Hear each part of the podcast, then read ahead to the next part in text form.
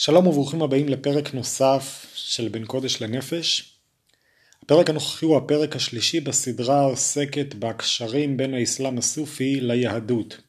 כאשר בעוד בשני הפרקים הקודמים עסקתי בסקירה היסטורית, בעיקר בנוגע לדמותו של רבי אברהם בן הרמב"ם, הפעם אני ארצה להתמקד בטקסטים סופיים ולהעלות סוגיות שקשורות לחיי הדת שניתן לראות את המכנה המשותף שיש בין ההגות הסופית לבין ההגות היהודית במטרה לחדד שוב את אותה נקודה שניסיתי להתרכז בה בפרקים הקודמים שמבטאת את הנקודה הפסיכולוגית של הדת, את הנקודה בה החוויה הדתית היא למעשה משותפת לבני האדם גם בין דתות שונות. אני רוצה להתמקד מעט בדמותו של ג'לאל א-דין רומי, אחת מהדמויות המפורסמות באסלאם הסופי שחי בקוניה בטורקיה במאה ה-13. הכינוי שלו היה המורה והוא נחשב לאחד מגדולי המשוררים בעולם בכל הזמנים. בנו של ג'לאל רומי ייסד את uh, המסדר של הדרווישים המחוללים שהריקוד שלהם הוא משהו מאוד מרכזי באסלאם הסופי עד היום. האמרות והשירים של רומי מבטאות אמת פשוטה ומרתקת כמו למשל כשהוא נשאל האם לבנות על קברו מבנה מפואר רומי השיב האם תוכלו לבנות כיפה גדולה ויפה יותר מהשמיים? אם לא עדיף להשאיר את הדברים כמו שהם או למשל אני אצטט עוד כמה שורות מתוך שיריו כאשר תטור אחר משכן הרוח אתה הרוח וכאשר תחפש אחר פרוסת לחם אתה הלחם.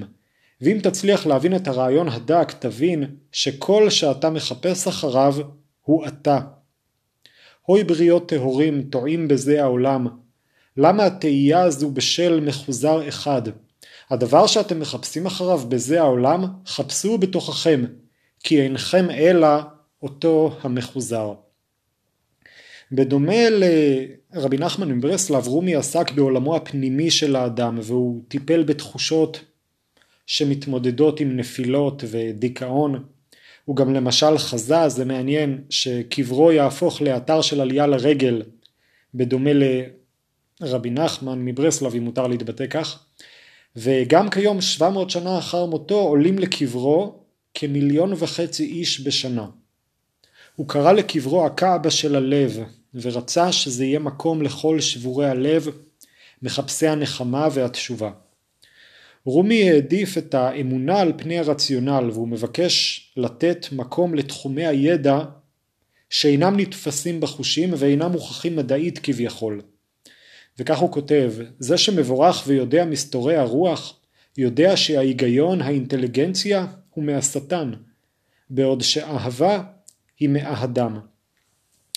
רבי נחמן ברסלב גם הוא בתורתו המפורסמת בו אל פרעה עוסק בהפרדה הזו שבין האמונה לבין הידע ובהרבה מקומות בכתביו מטיף רבי נחמן לאמונה פשוטה ובז לאינטלקטואלים שמחפשים לתקף כל ידע בהוכחות מדעיות. למשל בשמו של רבי נחמן מובא בשיחות הר"ן אצל העולם אמונה הוא דבר קטן זאת אומרת שלכאורה הכי קל אה, להאמין ואנחנו מעריכים יותר ידע שהוא מבוסס מדעית. אבל אומר רבי נחמן אצלי אמונה הוא דבר גדול מאוד ועיקר האמונה הוא בלי שום חוכמות וחקירות כלל רק בפשיטות גמור.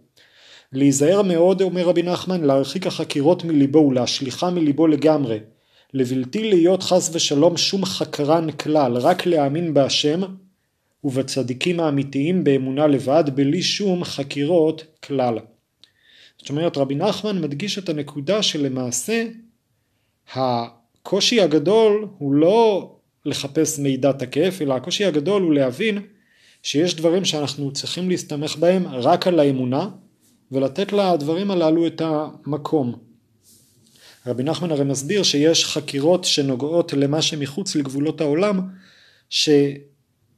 עם החקירות הללו אנחנו לא יכולים להתמודד עם השכל ועם החקירה אלא אך ורק עם האמונה. עכשיו מטרת הדברים אני אחזור שוב ואומר אני לא בא פה ללמד אסלאם אני מדבר כיהודי מאמין שאין לו דבר וחצי דבר עם האסלאם כדת כמו כן אני לא מנסה ליצור בכוח השוואות אה, טקסטואליות בין דתיות בין הסופים לבין אה, חכמי ישראל, אלא אני רוצה בסך הכל להראות כיצד הפסיכולוגיה של הדת פוגשת את האדם המאמין כאדם, בין אם הוא יהודי ובין אם הוא מוסלמי. והדת והפסיכולוגיה מאלצת כל אדם מאמין להתמודד עם דילמות ושאלות דומות העוסקות בנפילות וכישלונות בחיי הדת, בתהייה מהי הדרך להשגת תודעה רוחנית ומדרגה מיסטית, ובאילו טקסטים וכתבי קודש עלינו להגות וללמוד בכדי לחוש את קרבת האל אלינו. ידועים הרי דברי הרמב"ם בהלכות מלכים על האסלאם ששם הוא מסביר שלמעשה למרות שהאסלאם הוא עבודה זרה אף על פי כן יש בו משהו חיובי, הוא סולל את הדרך לביאת המשיח האסלאם אומר הרמב"ם, למה? כי הוא מפיץ את האמת אודות האמונה באל אחד, וזאת חרף העובדה כמובן שהאסלאם עושה זאת בדרך משובשת ושגויה המאמינה במוחמד. לכן בדרכו של הרמב"ם אפשר אולי, אם יורשה לומר, שגם בתחום חיי הנפש של האדם המאמין אנחנו יכולים, כמו שאנחנו רואים שעשה רבי אברהם בן הרמב"ם, כמו שעשה רבנו בחיי בספרו חובות הלבבות, אנחנו יכולים להכיר בכך שייתכן וחכמי הסופים בכתביהם דנים בסוגיות של חיי האמונה, שלמרות הבדלי האמונה החד משמעיים שיש בינינו כיהודים ומוסלמים, שאינם ניתנים לגישור בשום אופן, עדיין יכולים להעשיר את חיי הדת שלנו כיהודים גם כן. כפי שלמשל אפשר להביא דוגמה מרבי ישראל מסלנט שביסס את שיטת המוסר שנועדה על ידי לימוד חווייתי להחדיר מסרים לתת מודע של האדם ובכך לחולל בו שינוי יציב ומכריע. ורבי ישראל קרא לזה הכוחות הבהירים והכוחות הכהים. זאת אומרת התת מודע בתרגום מגרמנית זה כוחות כהים רמה של התודעה שאנחנו לא מודעים אליה בחיי היומיום ורבי ישראל מצטט זאת בשם חכמי הנפש ומי הם אותם חכמי הנפש? מדובר בעמנואל קאנט אם כן אנחנו רואים שאפשר בהחלט ללמוד יסודות וטכניקות ודרכים ומושגים גם מתחומים שאינם בתוך היהדות. הנקודות שבהם ארצה לדון מתוך הטקסטים הם כאלו שיוכלו להמחיש לנו את אותו עיקרון פסיכולוגי שדרכו ניתן להגיע למכנה משותף בין דתי בעיסוק בחיי האדם המאמין במאבקיו הפנימיים, במתח בין היחיד לבין הכלל והממסד ובשאיפה של כל אדם לשלמות רוחנית ובדרכים להשגתה. אם כן בואו נתחיל. רבי נחמן מברסלב בליקוטי מוהר"ן מתאר שיש שני סוגי מוכיחים שפונים לציבור. הסוג הראשון של המוכיח פונה אל הנקודות הטובות של שומעי לקחו, וכך למעשה בדבריו הוא מעורר את אותן נקודות ונופח בהן רוח חיים, ואני אצטט מעט כמה מילים מדבריו.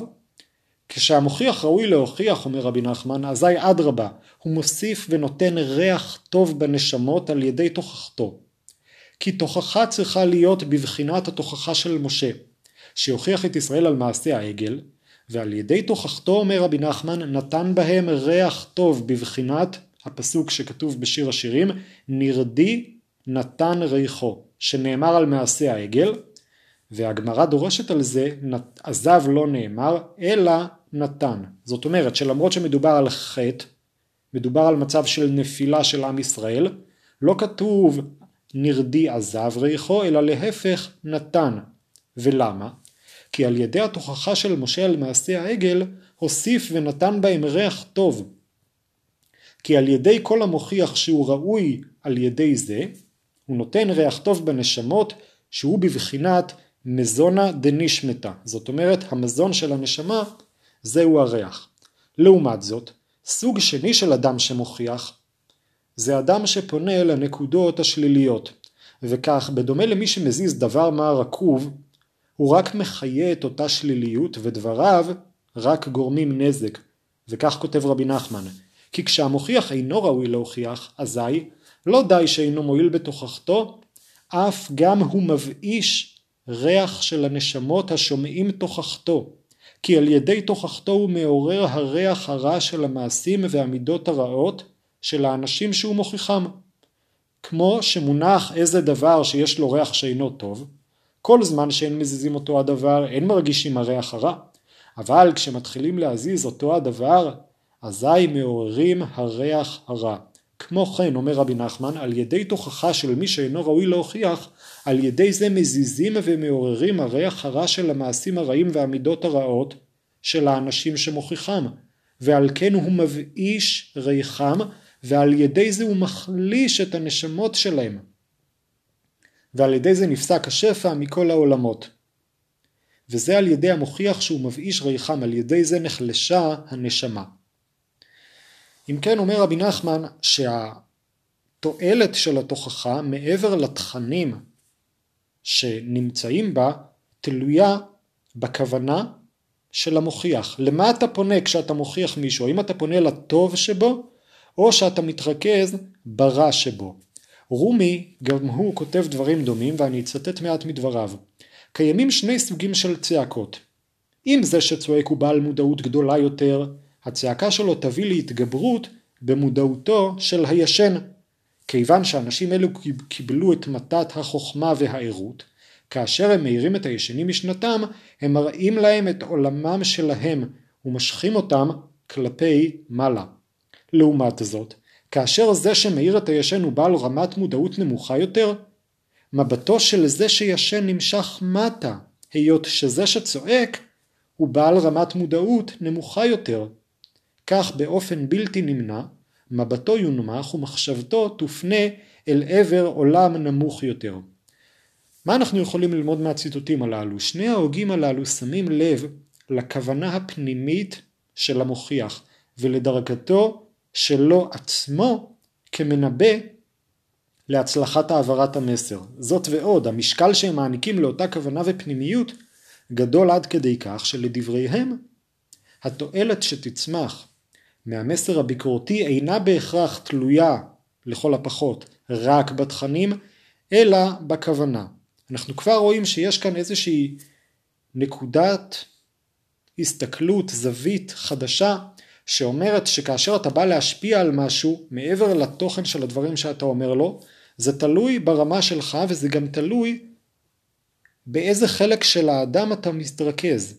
כאשר אתה אמנם רואה בו משהו שלילי שצריך להוכיח אותו, אבל האם אתה בא להעלות אותו או אתה בא להוריד אותו. והדברים הללו אומר רבי נחמן עמוקים מאוד מפני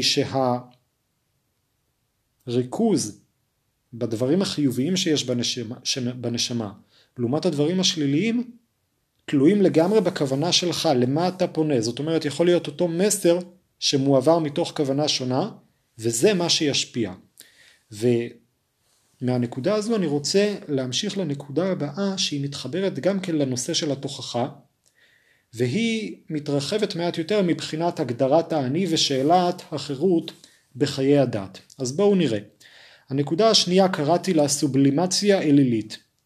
ערך פרום בספריו כותב על כך שאשליית היעלמות האלילי מן העולם מתנפצת כאשר ניטיב להתבונן ולהיווכח כי אמנם איננו משתחווים עוד לפסלים כפי שנהגו הפגאנים בעולם העתיק, אבל למעשה גם בעולם המערבי המודרני ישנה אלילות שאליה אנחנו קוראים ומשתחווים, וכך הוא כותב אם נקלף את השכבה העליונה מן האדם המודרני, נגלה צורות שונות של דת פרימיטיבית, שעברה תהליך של אינדיבידואליזציה. פרום אומר כך, רבות מאלה קרויות נוירוזות, אך רשאי אתה לקרוא להן גם בשמותיהן הדתיים, כל אחת לעצמה, פולחן אבות, טוטמיזם, פטישיזם, ריטואליזם, פולחן הטהרה. פרום ממחיש בדבריו כיצד למשל תלות נוירוטית בדמות האב מקבילה למעשה לפולחן האבות האלילי בעולם העתיק. או למשל נוירוזת ניקיון, שכולנו קצת אה, לוקים בה כעת בעקבות הקורונה, יכולה להקביל אף היא לפולחן דתי ודת פרטית. הוא מספר שבמלחמת העולם השנייה החיילים האמריקאים שפטו את האויבים על בסיס רמת הניקיון שלהם. האנגלים והגרמנים נחשבו לנעלים יותר כי הם היו יותר נקיים, לעומת זאת הצרפתים והאיטלקים נחשבו למלוכלכים יותר ולכן הם דורגו על ידי החיילים האמריקאים מבחינה מוסרית כנחותים יותר. אם כן, זוהי ממש דת. אותו דבר גם אידיאלים לאומיים כמו נאמנות לדגל ולאומה הם למעשה, אליבא דה פרום, גלגול מודרני של אלילים עתיקים.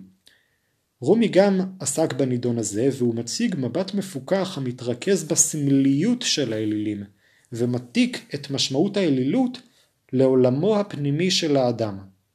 חלק מרכזי באסלאם הסופי זה בדומה לחסידות כפי שהזכרתי בפרקים הקודמים הריכוז בפנימיות כפי שבנקודה הראשונה דיברנו על התוכחה שאינה תלויה בתוכן החיצוני אלא בכוונה הפנימית של המוכיח אותו הדבר אומר רומי ביחס למה הם אלילים, מהי עבודת אלילים.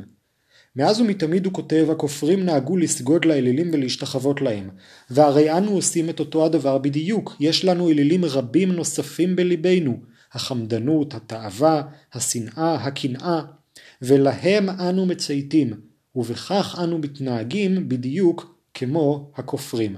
דברים אלו מקבילים לדברי חז"ל שאף הם ערכו אנלוגיה בין אלילי עץ ואבן, פסלים של ממש, לבין אלילים סימבוליים הממוקמים בנפש האדם ובת... ובת... ותודעתו. יש הרי את הפסוק בתהילים שאנחנו אומרים בשיר של יום לא יהיה בך אל זר והגמרא בשבת דורשת על זה איזהו אל זר שיש בגופו של אדם הווה אומר זה היצר הרע זאת אומרת שאל זר זה לאו דווקא פסל מוחשי שאתה קורא ומשתחווה לו אלא אל זר זה גם מהות שלילית וחיצונית ששוכנת בתוך לב האדם. וכאן אני רוצה להיכנס ולהרחיב מעט יותר בהשלכות שיש לאמירה הזו. כאשר אנחנו אומרים לאדם שיש אל זר בתוכו, אז זה משליך על שאלת החירות. האם לאדם הדתי יש חירות בחייו? ומיד נרחיב ונסביר כלפי מה הדברים אמורים. ידוע הפסק של הרמב"ם שפוסק שכאשר אדם מסרב לגרש את אשתו, מותר להכות אותו עד שיאמר רוצה אני. והרמב"ם מסביר בהלכות גירושין מה הרציונל של ההלכה הזו, והוא אומר כך: לפיכך זה שאינו רוצה לגרש מאחר שהוא רוצה להיות מישראל ורוצה הוא לעשות כל המצוות ולהתרחק מן העבירות ויצרו הוא שתקפו וכיוון שהוא כעד שתשש יצרו ואמר רוצה אני כבר גירש לרצונו. אם כן הרמב"ם מעבר לפסק ההלכתי מציב גם אמירה אונתולוגית, תיאולוגית, שקובעת שאותו יצר שמפתה את האדם לסרב לבית הדין ולא לגרש את אשתו, אותו יצר למעשה אינו אלא מהות, מהות חיצונית, שיש לסלק בשכנוע או במכות. וכך אנחנו חושפים את רצונו האמיתי של האדם. הדברים האלו גם מבוארים בדברי רבנו בחיי בחובות הלבבות שאני אתייחס לציטוט הזה גם בהמשך שהוא מתאר כיצד היצר הרע נמסך בכוחות נפשך ומעורב במזג רוחך ומשתתף עמך בהנהגת חושיך זאת אומרת היצר כביכול מתחזה לחלק מאיתנו אבל בעצם הוא מהות חיצונה לנו. אם כן ה... היהדות והדת עושה הפרדה בין רצונותיו ונטיותיו של האדם לבין זהותו האמיתית, מפני שהיא אומרת שיש בתוכנו מזג רוח והנהגת חושים שנובעים בעצם מפיתויי היצר ואינם שייכים לעצמיותנו למרות שהם מתחזים לכאלה. הרי הרמח"ל במסילת ישרים מתאר בפרק הראשון כיצד האדם מורכב מגוף ונשמה. הוא מביא את המשל של המדרש על מגילת קהלת שמתאר את הפסוק וגם הנפש לא תמלא שהאדם מורכב מגוף ונשמה וזה בעצם יחסי גומלין של עירוני שנשא בת מלך יש כאן שני ניגודים בת מלך שנשואה לאדם פשוט והם למעשה לא כל כך מבינים אחד את השני. דברי הרמח"ל אודות הנשמה משלימים את דברי הרמב"ם ומציגים תמונה שבעצם מהותו האמיתית של האדם היא הנשמה לכן ייתכנו מצבים שבהם האדם עשוי לחשוב שחייו הם חיי חירות המנותבים על פי רצונותיו ושאיפותיו האישיים, האישיות. ההוגים המודרניים הרי מגדירים את המושג חירות חיובית, זאת אומרת שהאדם יש לו זכות לחיות את חייו בהתאם למגמת כוחותיו ורצונותיו הפנימיים.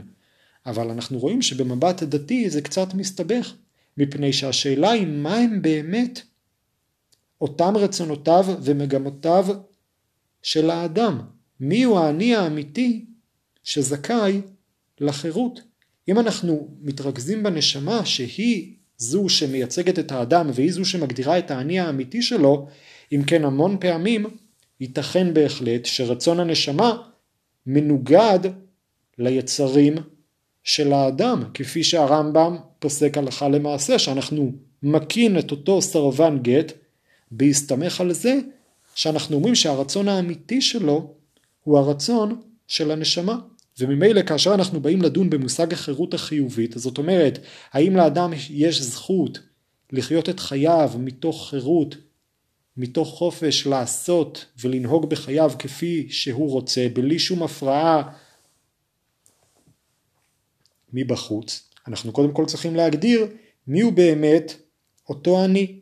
ולכן כאשר אנחנו מגדירים את האני כנשמה, אנחנו אומרים שיש בתוך האדם אל זר, אנחנו אומרים שהאלילות לא חלפה מן העולם אלא בעצם גם אנחנו כיום נכנעים ומשתחווים לאלילים שנמצאים בתוכנו, אם כן אין, אין זו חירות, אין זו חירות חיובית לשמוע לאותו אל זר כאשר בעצם הנשמה רוצה דברים אחרים.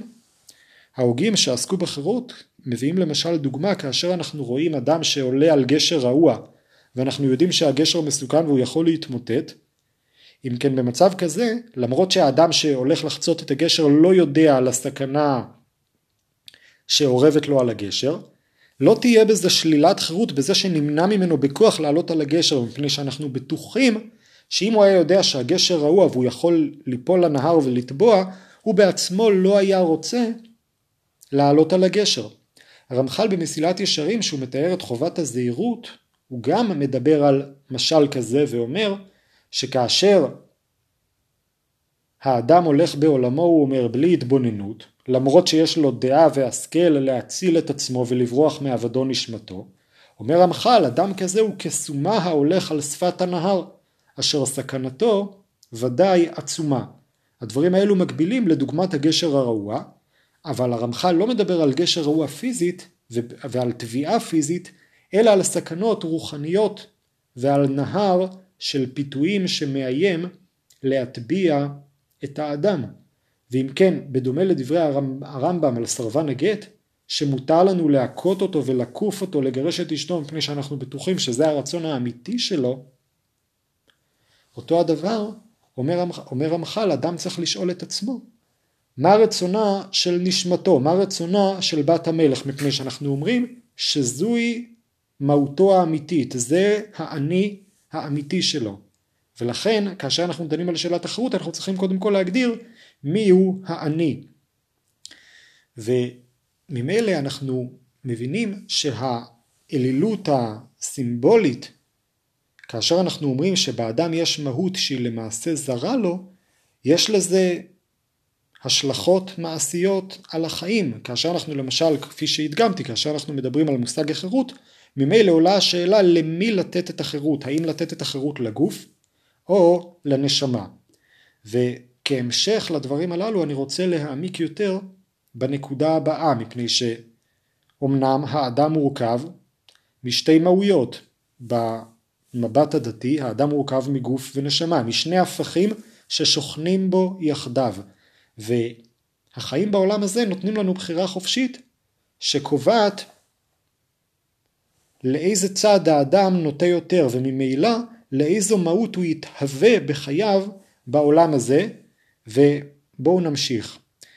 הנקודה שתמחיש את העניין הזה זה הדיון אדם לעומת מלאך. זאת אומרת האם האדם גדול מהמלאכים או שמא המלאכים גדולים מהאדם. רבי חיים מוולוז'ין בספרו נפש החיים יוצר פשרה וטוען ששני הצדדים נכונים. כי מצד אחד באמת ההשגה של המלאכים היא גדולה מההשגה האנושית. המלאכים הם רוחניים והם יכולים להשיג דברים שאנחנו לא יכולים להשיג בעולם הזה. אבל למעשה עדיין מצד שני יש לאדם עדיפות ועליונות על פני המלאכים מפני שדווקא בגלל שיש בו גם צד גשמי בזה הוא מאחד את העולם הגשמי עם העולם הרוחני ולכן דווקא מעשי האדם הם אלו שחורצים וקובעים את גורל ודרגת כל העולמות, מפני שהוא באמת מחובר לכל העולמות על ידי שני הצדדים שלו, הגשמי והרוחני. לעומת זאת המלאכים שהמהות שלהם היא רוחנית לגמרי, אין להם השפעה כזו על כל השתלשלות העולמות עד לעולם הגשמי שלנו.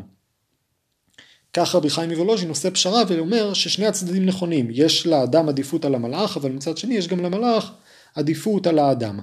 רומי אף הוא מתבטא בעניין הזה ואומר אנחנו חצי מלאך וחצי חיה, חצי דג וחצי נחש. הדג מושך אותנו אל המים, בעוד הנחש מושך אותנו אל האדמה.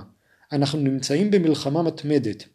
אם המצפון הרוחני שלנו גובר על תאוות החושים, אנו הופכים נעלים יותר מן המלאכים. זאת אומרת, דווקא בגלל שהאדם פונה אל הצד הרוחני שלו, למרות שיש בו גם צד גשמי, דווקא על ידי זה יש לו כוח להשפיע מלמעלה עד למטה. זאת אומרת, מהעולם הכי גשמי עד לעולם הכי רוחני. האדם אם כן, כפי שמבואר אצל הוגים נוספים כמו מהר"ל מפראג, הוא יצור בהתהוות. אנחנו לא נולדים מושלמים, אלא הבחירה החופשית היא זו שמעצבת את המהות שלנו בחיים. לכן האדם הוא אף פעם לא בשלמות, אלא הוא כל הזמן בתהליך של התהוות. וזו הייחודיות שיש לאדם על פני שאר היצורים, המלאכים, שהמהות והדרגה שלהם היא תמיד קבועה ועומדת. וכפי שמסכם זאת הרמב"ם בהלכות תשובה בקצרה, וכך הוא כותב בפרק ה' רשות לכל אדם נתונה, אם רצה להטות עצמו לדרך טובה ולהיות צדיק, הרשות בידו. ואם רצה להטות עצמו לדרך רעה ולהיות רשע, הרשות בידו. הוא שכתוב בתורה, הן האדם היה כאחד ממנו לדעת טוב ורע. כלומר, אומר הרמב"ם, הן מין זה של אדם הוא יחיד בעולם, ואין מין שונה דומה לו בזה העניין, שיהא הוא עצמו בדעתו ובמחשבתו יודע הטוב והרע, ועושה כל מה שהוא חפץ, ואין מי שיעכב בידו מלעשות הטוב או הרע, וכיוון שכן הוא, פן ישלח ידו. זאת אומרת, הפסוקים בפרשת בראשית מתארים את שני הניגודים שיש באדם ואת הכוח של הבחירה החופשית שלו, וכפי שהבאתי מהציטוטים של רבי חיים מוולוז'ין ורומי, שהבחירה החופשית הזו היא לא רק בחירה פרקטית בין עשיית טוב לבין עשיית רע, אלא היא באמת מעצבת את כל המהות שלנו ואת כל הדרגה שלנו, ודווקא מכוח זה שיש לנו אפשרות לבחור צד, יש למעשים האנושיים השפעה כל כך גדולה. וזו המשמעות של האל זר שבתוך האדם, זו המשמעות של היצרים לעומת הנשמה. הבחירות שלנו הן אלו שמעצבות את האני האמיתי שלנו. עם מי אנחנו מזדהים? האם אנחנו מזדהים עם הגוף ועם התשוקות שלנו, או שמא אנחנו בוחרים להזדהות עם הרצונות הרוחניים שלנו. וכפי שהראיתי שיש לזה גם השלכות מעשיות באפשרות להתערב לאדם בחיים ולקוף אותו לעשיית דברים בהסתמך על זה שאנחנו בטוחים שהרצון האמיתי שלו, הרצון של הנשמה שלו, מזדהה אף הוא עם אותו רצון. ונמשיך כעת לנקודה הבאה שקראתי לה לא עליך המלאכה לגמור על שם המשנה במסכת אבות. אחד המסרים המרכזיים בתורתם של רבי נחמן מברסלב ותלמידו רבי נתן הוא שהאדם אינו צריך לשאוף לשלמות. מה הכוונה? כי הרי גם המלאכים, אומר רבי נחמן בכמה מקומות, אינם יכולים להגיע לשלמות הנדרשת מכל מי שעובד את בורא עולם. השלמות שלנו היא תמיד יחסית, ולכן למעשה, לדבריהם, עיקר כובד המשקל צריך להיות מופנה לאו דווקא אל התכלית, אלא אל הדרך, אל הרצון והכיסופים והמאמץ האינסופי והמתמשך של האדם. רבי נחמן ורבי נתן משתמשים במסר הזה להעלאת המורל של האדם הדתי ומסיטים את מבטו מהשליליות שעולה כאשר מתרכזים בכישלונות, וזאת על ידי ההבנה שהעקשנות והדבקות במטרה הן אלו התחושות, התכונות הנדרשות ממנו בחייו אל מול בוראו, והאדם לא נמדד דווקא בתוצר סופי כלשהו. ואני אצטט כמה מילים מדברי רבי נתן שמביא מרבו רבי נחמן, כפי שאמר זיכרונו, זיכרונו לברכה, שלעבוד את השם אין מי שיתפאר בזה, שיוכל לעובדו יתברך, ואפילו מלאך ואפילו שרף אינו יכול להתפאר בזה שיוכל לעובדו יתברך. רק העיקר הוא הרצון והכיסופים, שצריך להתגבר שיהיה לו תמיד רצונות חזקים וכיסופים גדולים לעבודת השם יתברך. כי, כי עיקר קדושת איש הישראלי ועיקר עבודתו הוא רק הרצון והכיסופין והקדושה, ואי אפשר לזכות לשום דבר שבקדושה כי אם על ידי זה, על ידי רצון וחשק והשתוקקות וכיסופין וגעגועים חזקים. וכאן מדגיש רבי נתן, מה זה אומר הלכה למעשה?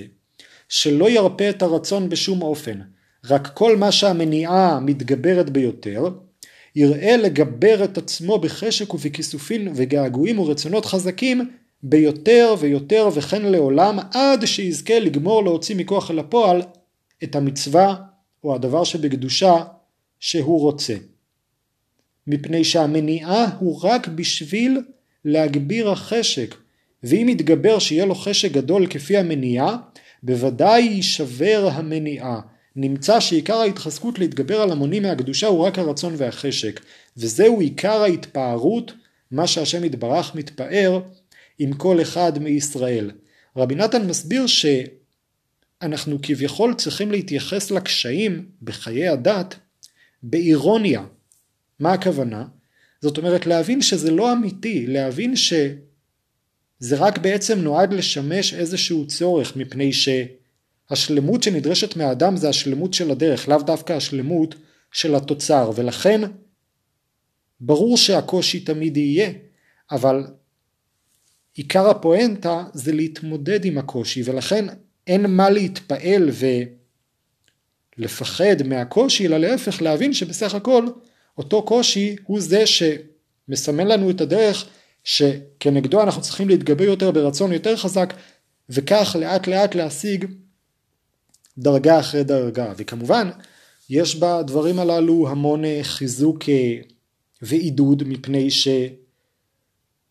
שהאדם שמפנים את המסר הזה מבין שהוא לא צריך להתפעל ולהישבר מהנפילות שלו אלא להבין שעל זה בדיוק מדובר, זו בדיוק, זה בדיוק העבודה שלו, זה בדיוק התפקיד שלו בעולם להתמודד עם אותם קשיים וכנגד אותם קשיים להגביר בתוכו את התשוקה ואת הרצון. מרתק לקרוא את דברי רומי בהקשר הזה גם כן וכך הוא כותב. הוא גם מדגיש את הנקודה הזו שהאדם צריך להתרכז בדרך ולאו דווקא במטרה. עליך להתחיל ללכת בדרך האינסופית הזאת בעזרת הידיים והרגליים השבריריות שלך. אנחנו יודעים שלעולם לא תצליח להשלים את המסע בעזרת רגליך השבריריות. כמו שאומר רבי נחמן שאפילו מלאך לא יכול להגיע לשלמות כלפי בורא עולם.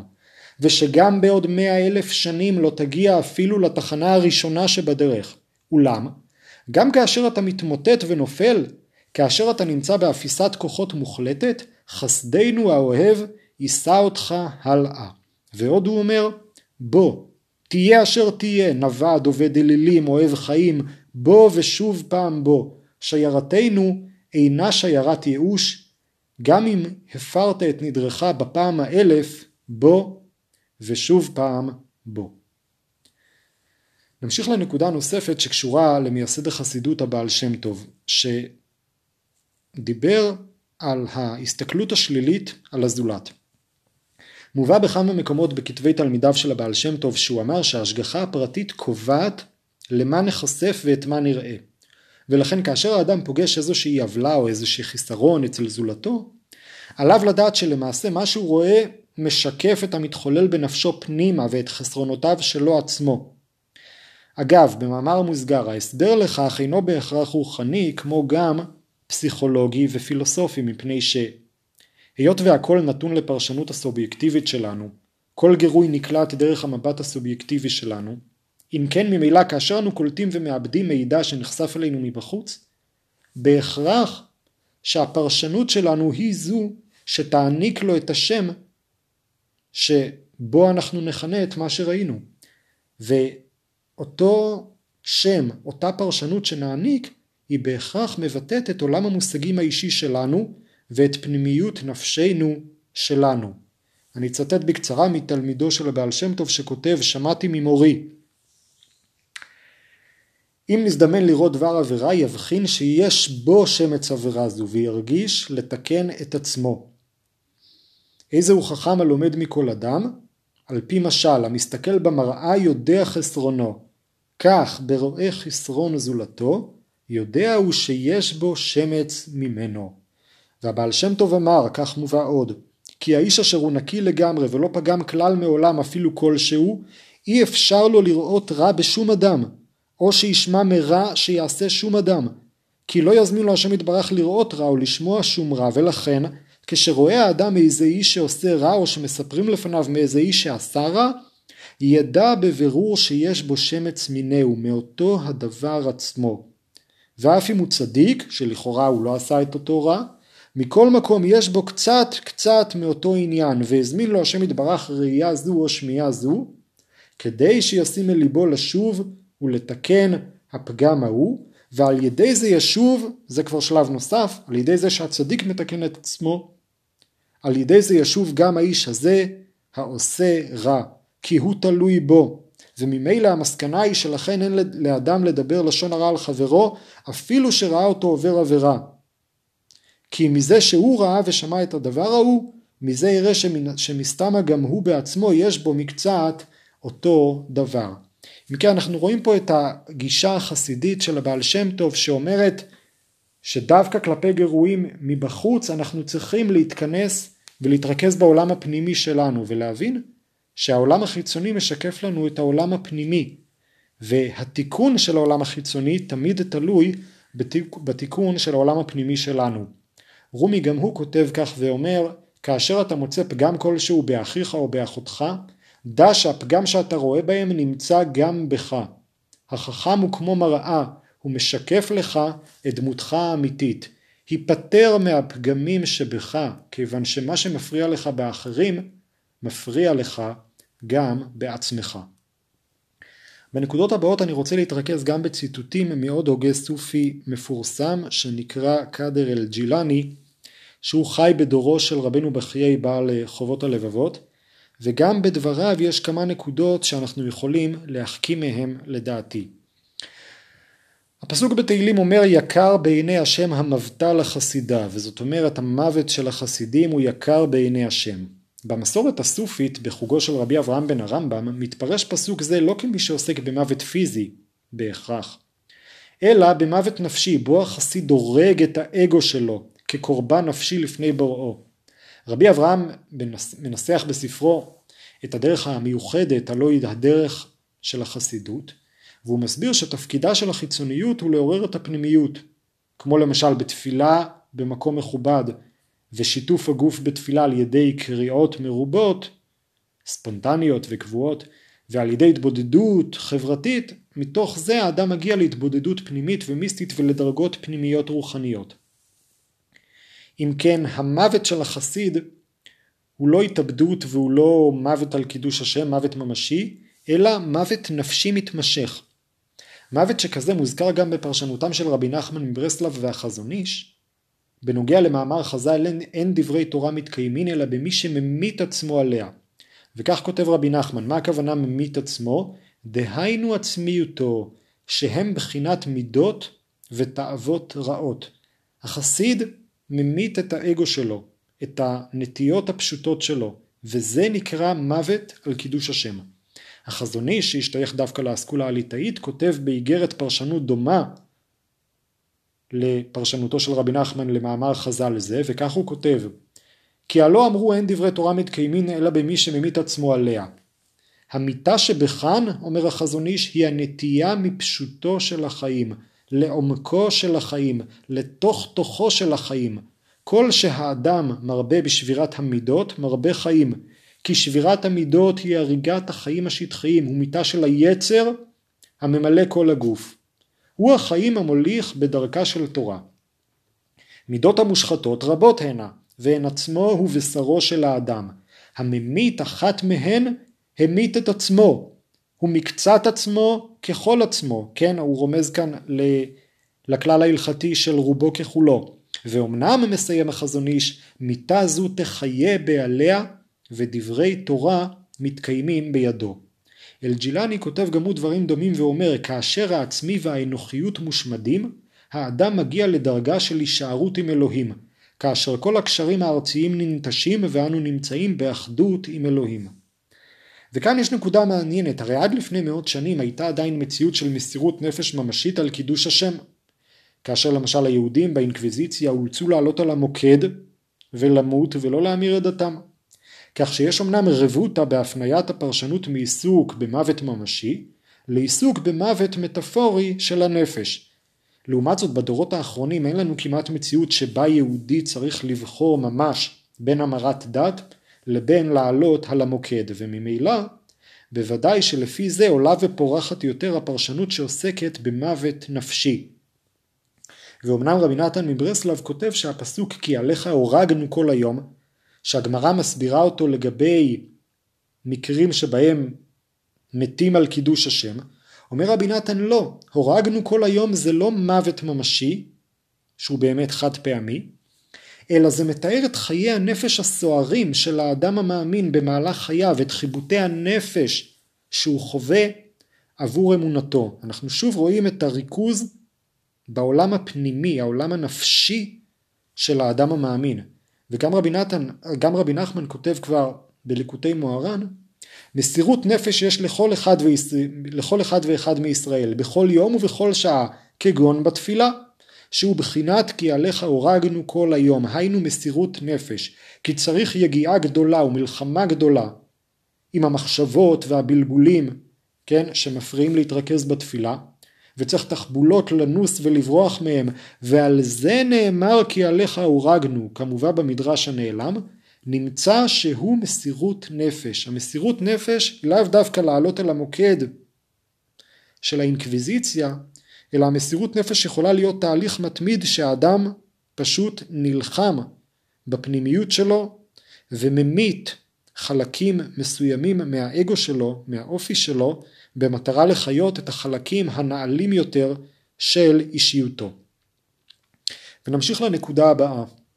נקודה שדיברתי עליה בהרחבה בעצם בפרקים הראשונים, שעוסקת בדרך הכללית ובדרך הפרטית. אלג'ילני כותב כך, מבחינת המראה החיצוני, כולם פחות או יותר שווים. לפיכך ניתן לייחס לאנושות חוקים כלליים. בקיומו הרוחני של האדם, החבוי מאחורי חזותו החיצונית, כל אדם הוא שונה, ולפיכך חוקים מיוחדים ואישיים באים לידי ביטוי לגבי כל אחד ואחד. תכנים אה, דומים אפשר למצוא גם ב, למשל בפירושו של הגאון מווילנה בעיקר לספר משלי שם הוא מסביר כיצד לכל אדם יש את הדרך האישית שלו בעבודת השם שמתאימה לנטיות האישיות שלו. והעניין הזה של ההבדל בין הדרך הכללית לדרך הפרטית לדעתו של אלג'ילני זוהי נקודה חשובה מאוד. הוא אומר שרגע אחד של הרהור עמוק שווה יותר מאלף שנים של פולחן. הוא מביא למשל דוגמה את הדרווישים, הנזירים הסופים שלבושים בצמר גס ופשוט. אז אפשר לומר שהם קרויים סופים מפני שצמר נקרא סוף בערבית. זאת אומרת להסתכל על החיצוניות ועל פי זה לשיים ולאפיין את התופעה הסופית. לעומת זאת, יש גם הסתכלות מעמיקה יותר. שרואה בהם בעלי דרך חיים חופשייה מחרדות העולם הזה, שבערבית זה ספה, או בעלי לב טהור, שזה בערבית ספי, ורק משום כך לתת להם את השם סופים. זאת אומרת, הדרך המיוחדת זו הדרך שפונה אל הפנימיות.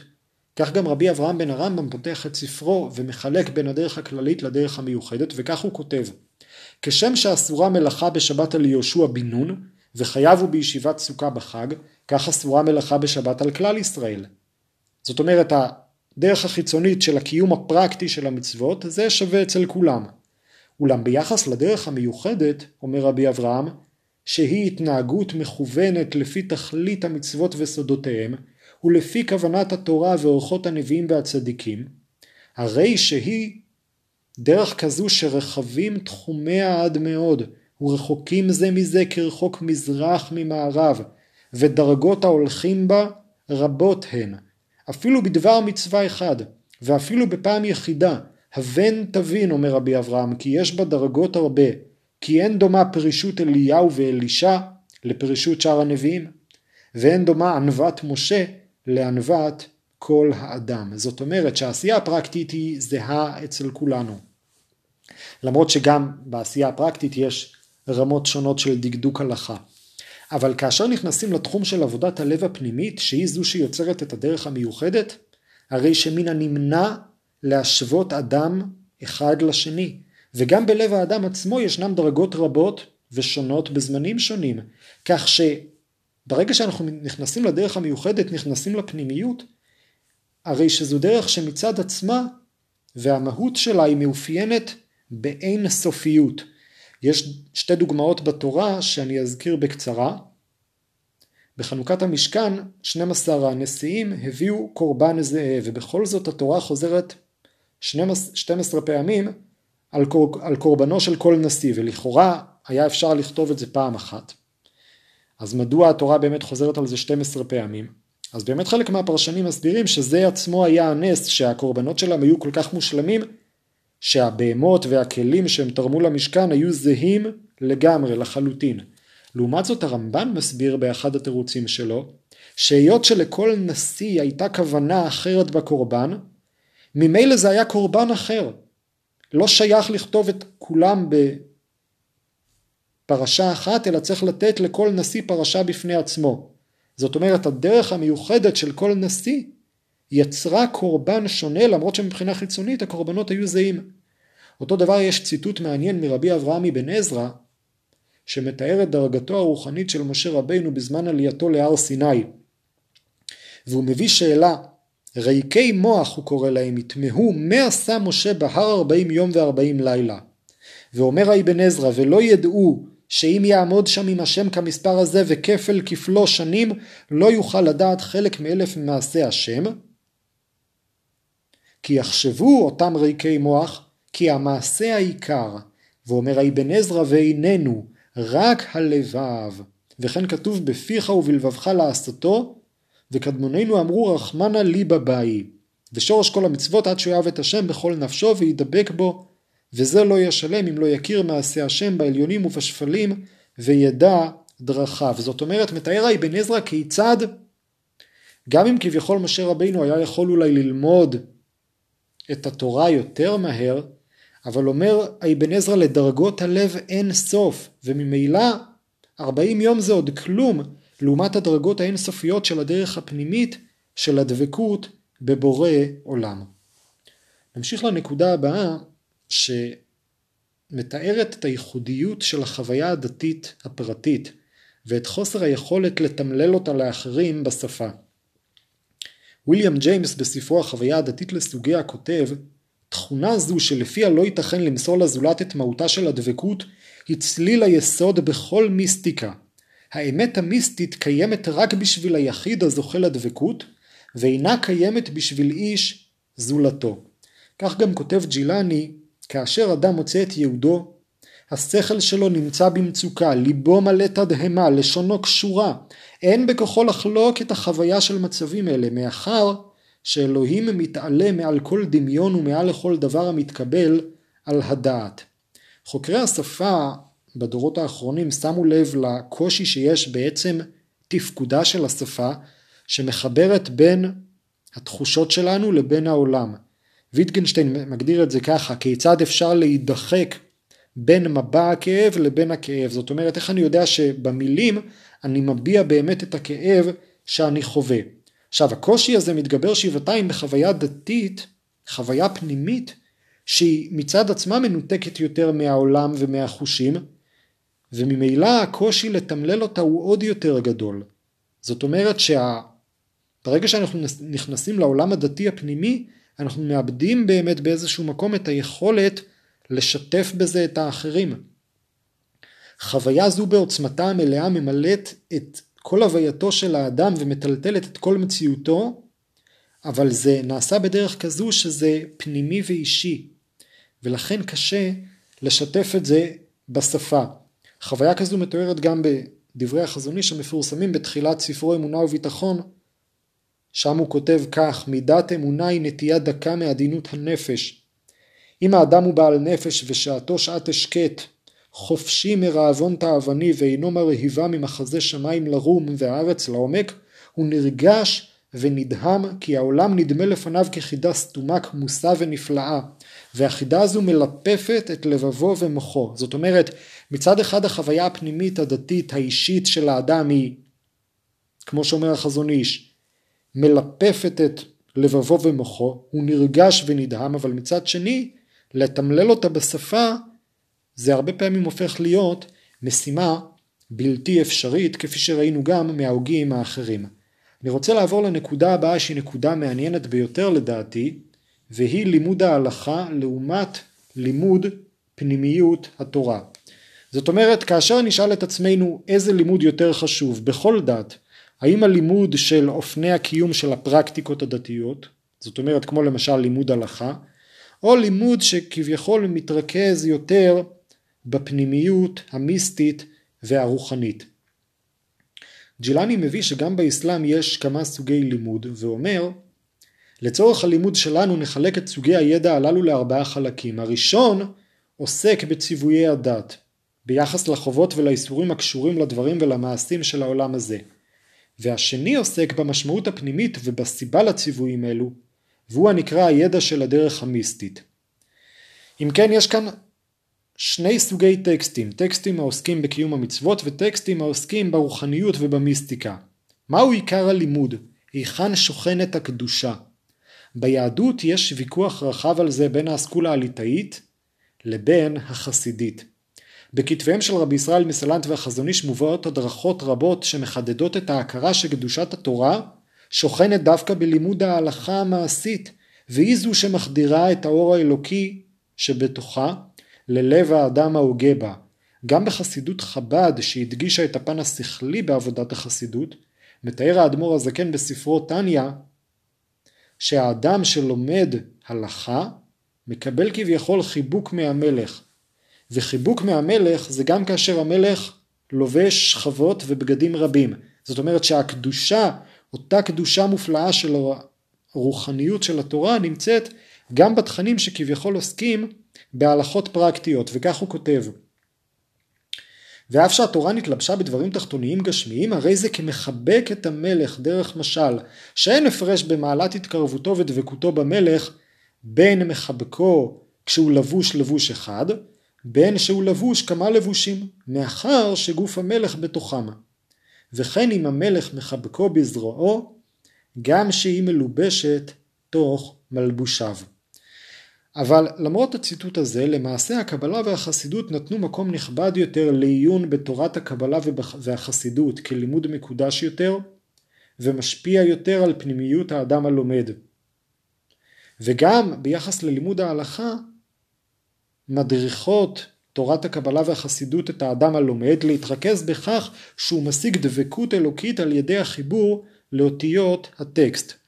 ולעומת זאת באסכולה הליטאית כפי שחידדו את הנקודה הזו רבי ישראל מסלנט והחזון איש, הם מדברים על כך שדווקא לימוד ההלכה הוא עיקר הלימוד. חזון איש כותב ואומנם האיש הזוכה לידיעת התורה הוא הולך בין אנשים ונדמה לאדם הרואה לעיניים כבן אדם אבל באמת הוא מלאך הגר עם בני תמותה. ואומר החזון איש על איזה לימוד מדובר? לימוד ההלכה. העמל הזה של לימוד ההלכה הוא עמל התורה אשר כל סגולות לימוד התורה נאמר על עמלה. והוא מביא את ההלכה שאומרת מה דינו של תלמיד חכם, מה שמו דורש ממנו, מהי מהותו ובמה כוחו גדול, והוא מצטט מדברי השולחן ערוך, שמהו תלמיד חכם, שיודע לישא וליתן בתורה ומבין מדעתו ברוב המקומות התלמוד ופירושיו ופסקי הגאונים. אומר חזון איש, מבואר שתלמיד חכם היינו חכם גדול בהלכה, היודע את עומק המשא ומתן של ההלכה על פי המקובל בידינו מדור דור.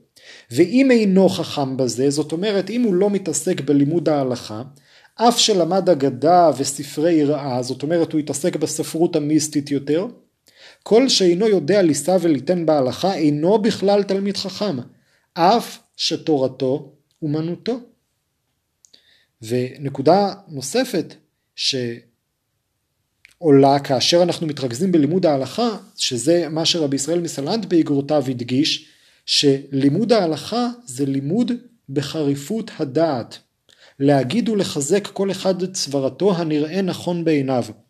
רבי ישראל מתאר איך במבט ראשון אנחנו יכולים לחשוב שלימוד תורה לשמה זה לימוד שמקבל מקבל את מה שנאמר. מקבל את דברי השני, מקבל את מה שכתוב בטקסט, בעוד שהדרך האמיתית ללימוד ההלכה זה ללבן את ההלכה, לרדת לעומק הדברים, וללמוד דווקא עם כל האגו, עם ההבנה שלך ולהילחם על הסברה שלך כאילו אתה נלחם על החיים שלך. וכאן אנחנו פוגשים איזשהו מין פרדוקס שמצד אחד דווקא בלימוד המעשי, בלימוד ההלכה, דווקא פה נמצאת קדושת התורה, וביחס לדברים שאמרנו מקודם, אז יש כאן באמת גם את הנקודה הזו שדיברנו על ביטול האגו, אבל למעשה הדרך להגיע לזה זה דווקא על ידי הלימוד שבו האגו הוא דומיננטי מאוד. אני אסיים בעוד נקודה קצרה שמובאת בספר חובות הלבבות שהוא מתאר שם כיצד היצר הרע הוא למעשה מתחזה לחלק מאיתנו אבל בעצם הוא מהות חיצונה לנו והוא מביא סיפור אמרו על חסיד שפגע באנשים ששבים ממלחמת אויבים ושללו שלל אחר מלחמה חזקה אמר להם שבתם מן המלחמה הקטנה שוללים שלל התעתדו למלחמה הגדולה אמרו לו מהי המלחמה הגדולה? אמר להם מלחמת היצר וחייליו. זאת אומרת שהמלחמה הפנימית של האדם כפי שהסברנו מקודם המסירות נפש, החיים מתוך המאבקים הפנימיים, זוהי מסירות הנפש האמיתית. מה שמרתק, למרות שזה אולי לא מתקבל אה, למי שלא בקיא בתחום, אבל למעשה מקור הסיפור הוא על מוחמד. ג'ילני מביא את הפסוק יום אחד כאשר הם חזרו מהקרב אמר הנביא לחסידיו חזרנו מקרב קטן כדי לצאת למלחמת הקודש הגדולה. הרומז על המאבק בנפש הפנימית. זוהי המשמעות הגדולה של הצהרת האחדות. אויבך הגדול ביותר, הוסיף ואמר הנביא, הוא בין צלעותיך.